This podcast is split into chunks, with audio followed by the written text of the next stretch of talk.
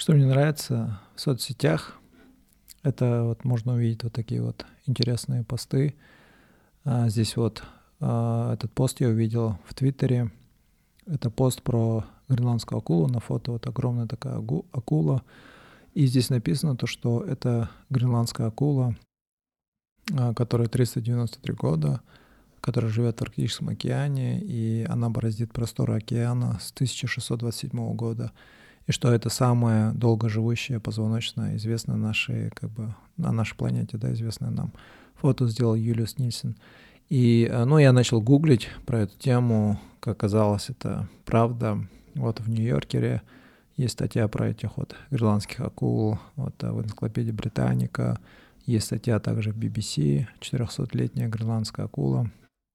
Ну, в общем, мне стало интересно, я как бы начал читать именно вот статья в Нью-Йоркере.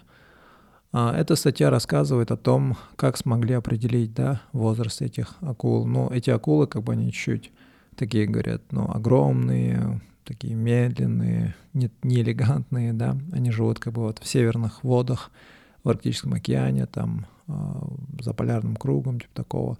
И вот этот вот именно вопрос их долголетия всегда оставался без ответа, пока вот не появились датские ученые Ян Хейнемер и вот два морских биолога Стеффенсен и Юлиус Нильсен.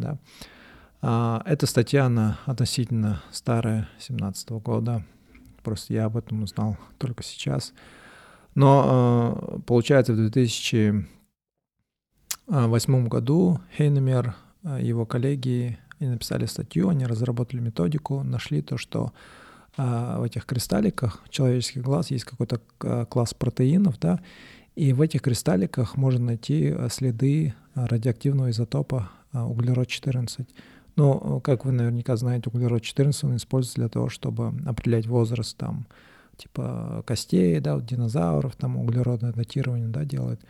И они говорят то, что многие протеины они как бы постоянно меняются, да, но вот эти именно вот кристаллики в человеческом глазу, они остаются постоянными. Именно кристаллики они не меняются, да, они как в этих вот кристалликах, да, вот есть, вот если он здесь пишет, да, если, говорит, эти кристаллики — это как конверт, да, содержимое которого — это артефакт, да, который вот запечатан навсегда во время рождения, то углерод четырнадцать — это как почтовая марка, да, то есть углерод четырнадцать, оно что-то вроде вот такого таймстамп, да, то есть это вот печать времени, да, и, ну, здесь дальше идет то, что этот изотоп, он формируется естественным путем, это вот когда космические лучи а, проходят через атмосферу, но еще плюс на нашей планете, как бы на Земле, он еще, этот источник этого углерода, изотопа является вот ядерное тестирование, да, тестирование ядерного оружия. Ну, как вы знаете, в пятидесятых, в шестидесятых во время Холодной войны было очень много экспериментов, да, взрывали очень много ядерных бомб, и из-за этого тоже как бы это все было источником вот этого вот углерода четырнадцать.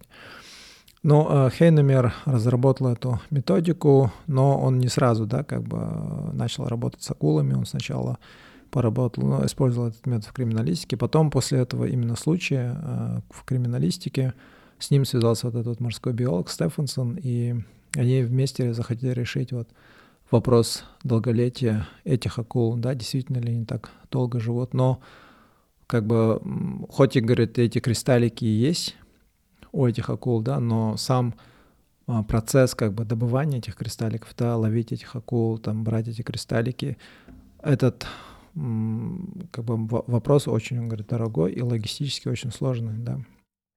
В самом начале Стеффенсен смог получить только два таких кристаллика, да, там от двух акул.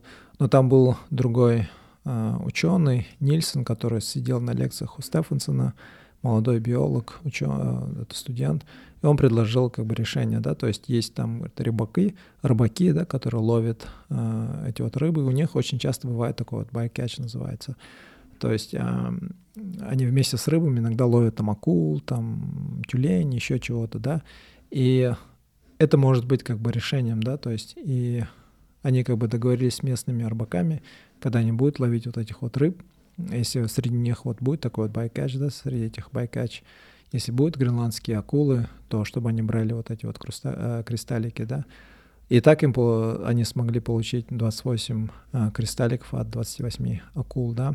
Потом они напечатали статью, как выяснилось, то есть они вот эту вот методику использовали, и они выяснили то, что сам, как бы, маленькие акулы, которым примерно там метра два, два с половиной, они родились после вот этих вот ядерных взрывов, да, вот испытаний, и, а большие акулы родились до вот этих вот взрывов. Они построили математическую модель, связали ее с возрастом, там, с размерами, да, и они посчитали то, что одна такая вот примерно шестнадцатифутовая, это, наверное, примерно пять с половиной метров, одна вот такая вот акула, самка, что ей как минимум двести семьдесят два года, да, вот, двести семьдесят два года, а возможно даже и все пятьсот, да, пятьсот двенадцать лет. То есть это вот, как бы, разбег, конечно, очень большой.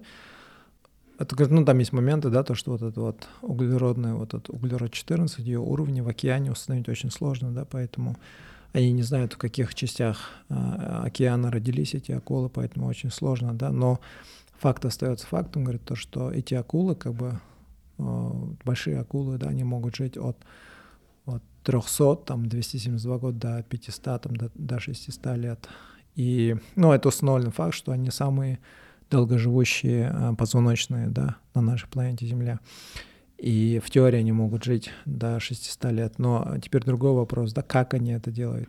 После этого, как бы, ученые начали, как бы, разрабатывать, да, вот, смотреть вообще э, механизмы, да, поведенческие, вот, генетические, да, которые помогают вот таким вот существам обретать вот такие вот специальные способности, да, можно сказать, суперспособности, да. И здесь он перечисляет, например, говорит, у слонов, оказывается, есть иммунитет против рака, а какие-то аксолоты, э, я не знаю, кто такие аксолоты, но они могут, э, ну, они могут регенерировать потерянные части, да, конечности, да. И то, что, возможно, вот эти вот гренландские акулы, некоторые из них даже родились до Христофора Колумба, да, то есть вот так вот. Вот такая вот статья. Я ссылку тоже оставлю, почитайте. Все на этом. Всем спасибо. Пока.